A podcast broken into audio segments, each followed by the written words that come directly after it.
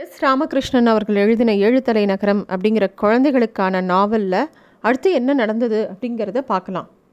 அஜித்தனோட தாத்தாவுக்கு ரொம்ப ஆச்சரியமாக இருந்தது. மனுஷங்களோட அறிவும் அது மாதிரி அதோட தி- மனுஷங்களுக்கு இருக்கக்கூடிய நிறையா திறன்கள் நிறையா டேலண்ட்ஸு எல்லாமே எந்த உயிரினத்துக்கும் வேறு எந்த உயிரினத்துக்கும் கிடையாதுன்னு இவ்வளோ நாளாக அவர் நம்பிட்டு இருந்தார். ஆனால் அந்த விஷயம் எல்லாம் தப்புங்கிறத அவர் கண் எதிரிலேயே பார்க்குறார். எது மூலமாக அந்த மானிங்கிற பறவை மூலமாக இந்த மானிங்கிற பறவையை பார்க்கும்போது அவருக்கு பெரிய ஆச்சரியம். ஏதோ நம்ம நிறைய புராணங்கள்லாம் படிப்போம் இல்லையா? அதாவது ஒரு கந்தர்வனுக்கு வந்து யாரோ சாபம் கொடுத்து அவன் பறவையாக மாறி அப்படி பறக்கிறான் இப்படி பறக்கிறான் அது அவனுக்கு எல்லா திறமையும் இருக்கும் எல்லா விஷயங்களும் தெரியும். அந்த மாதிரிலாம் நம்ம பார்க்குற மாதிரி இந்த மானியும் அந்த மாதிரி ஏதாவது ஒரு பறவையோ ஏதாவது ஒரு கந்தர்வன் தான் பறவையாக வந்துட்டானோ அப்படின்னு அவருக்கு சந்தேகமாக இருந்தது. அதெல்லாம் படி அவர் யோசிச்சுட்டே இருக்கார். அவர் தன்னோட மேஜைக்கு மேலே முழுக்க மானியை பற்றின தகவல்கள் ஒவ்வொன்றா எழுதி எழுதி பேப்பர் பேப்பராக குவிச்சு வச்சுருக்கார்.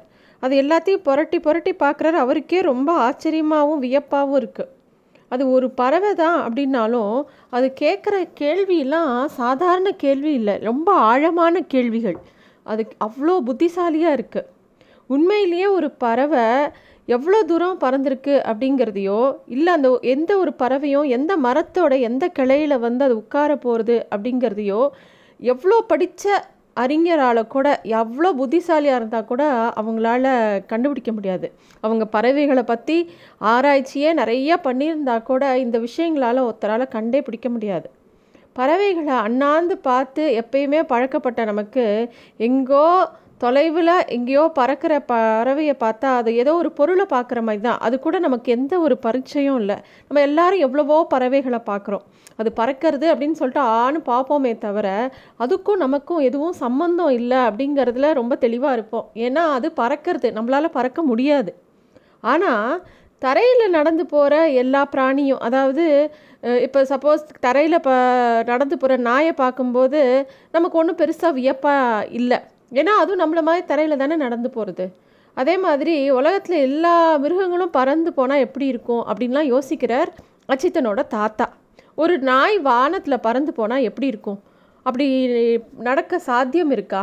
ஒருவேளை பறந்து போகிற நிலைமைக்கு அது வளர்ச்சி அடைஞ்சால் நாய்களோட எதிர்கால க எப்படி இருக்கும்? இல்லை நாயெலாம் யோசிக்குமா? நம்ம பறந்து போனால் நல்லா இருக்கும்னு யோசிக்குமா? அப்படின்னு எ- ஏதோ ஒரு சின்ன பையன் யோசிச்சா எப்படி இருக்கும்? இந்த மாதிரி அர்த்தமே இல்லாமல் நம்ம எல்லாருமே ஒரு எல்லார் மனசுலேயும் ஒரு ஒரு கற்பனை இருக்கும். இந்த மாதிரி அஜித்தனோட தாத்தாவுக்கும் பலவிதமான கற்பனைகள் வருது. அவர் யோசிச்சுட்டே இருக்கார் எல்லாத்தையும். மானியை பற்றி மானிங்கிற அந்த பறவையை பற்றி இன்னும் இன்னும் நிறைய தெரிஞ்சு தெரிஞ்சுக்கணும்னு அவருக்கு ஆசை. அது தான் கூடவே வச்சுன்னு இருக்கணும் அப்படிங்கிறதும் அவருக்கு ரொம்ப ஆசையாக இருக்குது ஆனால் ஏற்கனவே நமக்கு தெரியும். அந்த யார் வந்து அந்த காடன்கிறவன் அந்த மானியை கொண்டு வந்து கொடுக்கும்போது கூடவே நிறைய பழம் கொடுத்தான். அந்த பழம் பேர் என்ன? உதிரநயனி அப்படிங்கிற அந்த பழம். அந்த பழம் இருக்கிற வரைக்கும் தான் அது பசி தீ அது பசி தீர்ற வரைக்கும் தான் அது உங்களோட இருக்கும். அப்புறம் பறந்து போயிடும்னு வேற சொல்லியிருக்கான். அந்த பழமும் கொஞ்சம் கொஞ்சமாக குறைஞ்சுட்டே வருது. அதனால அச்சித்தனோட தாத்தாக்கு கொஞ்சம் கவலையாகவும் இருக்குது இந்த பழம் இருக்கிற வரைக்கும் தான் மானி நம்மளோட இருக்கும். அதனால் இந்த பழங்களை இன்னும் எங்கேருந்தாவது சேகரித்து கொண்டு வந்து வச்சுக்கணும் அப்படின்னு அவர் யோசிக்கிறார். சரி அந்த பழங்கள் எங்கே கிடைக்கும் அப்படிங்கிறது அந்த காடனுக்கு தான் தெரியும். யார் கொண்டு வந்து அந்த ப பறவையை கொடுத்தானோ அவனுக்கு தான் தெரியும். அவனை இப்போ எங்கே போய் தேட அவன் எந்த காட்டுக்குள்ளே சுற்றின்னு இருக்கானோ அவனை எப்படி தேடுறது அப்படிலாம் யோசிச்சுட்டே இருக்கார் அந்த அச்சித்தனோட தாத்தா. இப்போ பழத்துக்கு எங்கே போகிறது அப்படிங்கிறது அவருக்கு யோசனையாக இருக்குது தாத்தா தன்னோட மேஜை மேலே இருந்த ஒரு பச்சை இறகு அப்படிங்கிற ஒரு ஆங்கில இதழோட அட்டையில் அவரும் மானியும் ஒன்றா இருக்கிற மாதிரி ஒரு புகைப்படமும் அவர் மானியை பற்றி எழுதியிருந்த கட்டுரையும் வந்திருக்கிறத பார்த்துட்டே பார்த்து அப்படியே படிச்சுட்டு இருக்கார் அவர். கட்டுரையில் வெ வெளியான நாள்லேருந்து இருந்து மானியை பார்க்கணும் அப்படின்னு சொல்லிட்டு அந்த கட்டுரையை படித்தவங்க பல பேர் இவரை தொடர்பு கொண்டுட்டே இருக்காங்க. வெளிநாட்டிலருந்து நிறைய ப பறவைகளை பற்றி ஆராய்ச்சி பண்ணுறவங்க எல்லாருக்கும் வந்து மானியை பற்றி ஒரே ஆச்சரியம் இந்த ஆர்டிக்கிளை படித்த உடனே. எல்லாரும் அவங்க இந்த தாத்தாவை தொடர்பு கொண்டு வந்து அந்த பறவையை பார்க்கலாமா? அனுமதி தர முடியுமா? அப்படி அப்படின்னு கேட்குறாங்க இவர் எல்லாருக்கிட்டேயும் சொல்லிட்டார். நானே இன்னும் அந்த பறவையை ஃபுல்லாக ரிசர்ச் பண்ணல.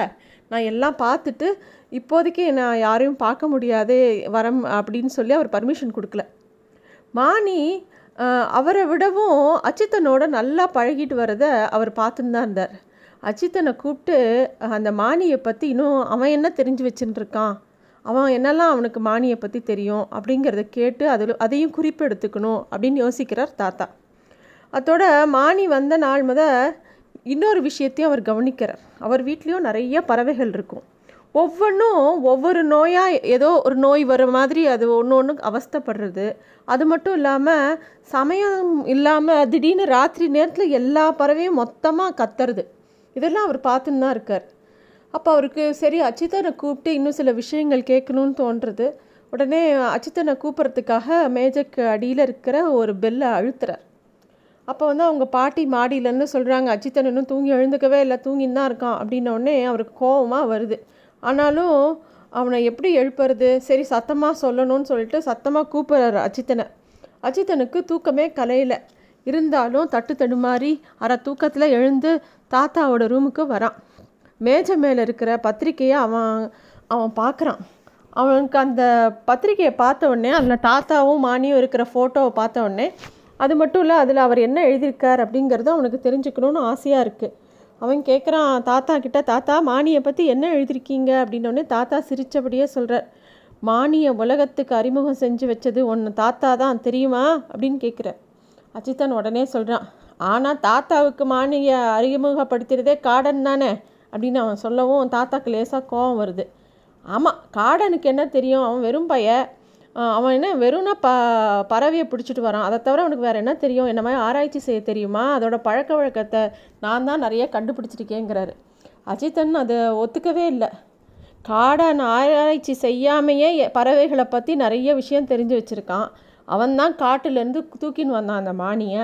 அப்படின்னு அவன் திருப்பியும் சொல்லவும் தாத்தாவுக்கு சுல்லுன்னு கோவம் வந்துடுது. ரொம்ப அதிக பிரசங்கி பிரசங்கித்தனமாக வளராத. நானும் அவனும் என்ன ஒன்றா நீ வர வர ரொம்ப மோசமாயிட்டு இருக்க ஒழுங்காக படிக்கிறதும் இல்லை. இப்படி தான் உன் இஷ்டப்படி இருக்கிறதுக்கு நான் இங்கே அனுமதிக்க முடியாது. இன்றைக்கே உன் அப்பாவுக்கு லெட்டர் எழுதுறேன் நீ பேசாமல் நைனிட்டாளுக்கு உங்கள் அப்பா கிட்டே சும்மா படிக்காமல் விதண்டாவாதம். பேசிட்டு இங்கே எப்போ பாரு உன் வீணாக பொழுத போக்குற. அப்படின்னு தாத்தா கோச்சிக்கிறார் அச்சித்தன்ட்ட அச்சித்தனுக்கு இதை கேட்ட உடனே பேசாமல் இருக்கான். நைனிட்டாளுக்கு அனுப்பிடுவாரோன்னு அவனுக்கு பயம். தாத்தா மொ முறைச்சி பார்த்துட்டே இருக்கார்.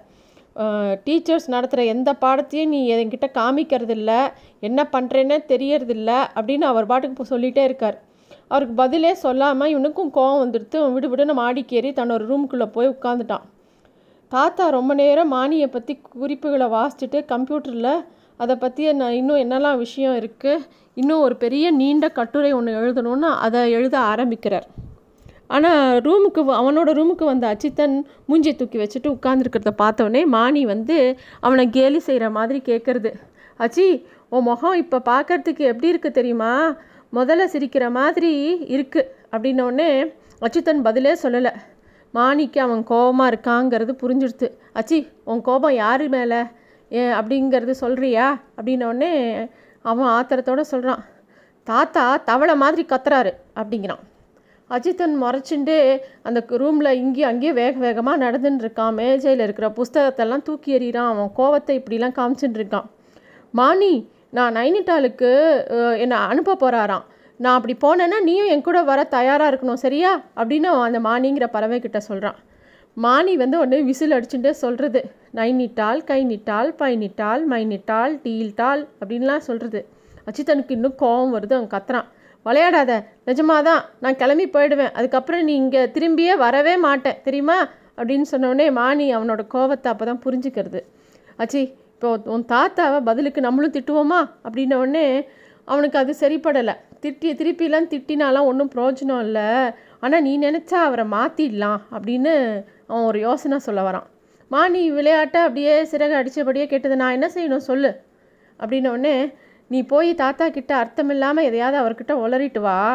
நான் வந்து அதுக்கெலாம் அர்த்தம் சொல்கிறேன் உடனே தாத்தாவுக்கு என் மேலே ரொம்ப மரியாதை வந்துடும் ஒழுங்காக என்னை நடத்துவார் அப்படின்னு அஜித்தன் சொல்கிறான் மானி வந்து பூ இவ்வளோ தானே நான் போய் ப பண்ணுறேனே அப்படின்னு சொல்லி பறந்து வந்து தாத்தாவோட ரூம்குள்ளே போகிறது போய் ஏதோ ஏதோ சம்மந்தம் சம்மந்தம் இல்லாமல் என்னமோ ஒளரி கொட்டுறது. ஒரு வார்த்தை கூட புரிய முடியாமல் அது என்ன பேசுதுன்னு குறிப்பு எடுக்க முடியாமல் தாத்தா திண்டாடுறார். தற்செயலாக அப்படியே இறங்கி வர மாதிரி அஜித்தன் அந்த ரூம்குள்ளே வரான் மாணி சொல்கிறதெல்லாம் இவனுக்கு புரிஞ்ச மாதிரி அப்படியே மொழிபெயர்த்து அவன் பாட்டுக்கு விஷயத்த சொல்லிகிட்டே இருக்கான். தாத்தாக்கு அஜித்தன் பார்த்து ஒரே வியப்பாக இருக்குது இது மாதிரி நீ எனக்கு எப்போ பாரு ஹெல்ப் பண்ணேன்னா உனக்கு என்ன வேணும்னாலும் நான் வாங்கி தருவேன் அப்படின்னு சொல்லி அவனை இறுக்கி கட்டிக்கிறார். அஜித்தனும் மெதுவாக சொல்கிறான் தாத்தா எனக்கு ஒரு கேமரா மட்டும் வேணும். அப்படின்னோடனே தாத்தா உடனே தன்னோட அலமாரியை திறந்து ஒரு சின்ன கேமராவை எடுத்து அவன்கிட்ட கொடுக்குறார். இதில் நீ வந்து ஆயிரத்தி இரநூறு ஃபோட்டோஸ் எடுக்கலாம் அப்படின்னு தாத்தா கொடுக்குற அஜித்தனுக்கு ரொம்ப உற்சாகமாக இருக்குது அதை எடுத்துட்டு தன்னோட ரூமுக்கு போகிறான் மானியும் ரகசியமாக அதை பார்த்து சிரிச்சுக்கிறது.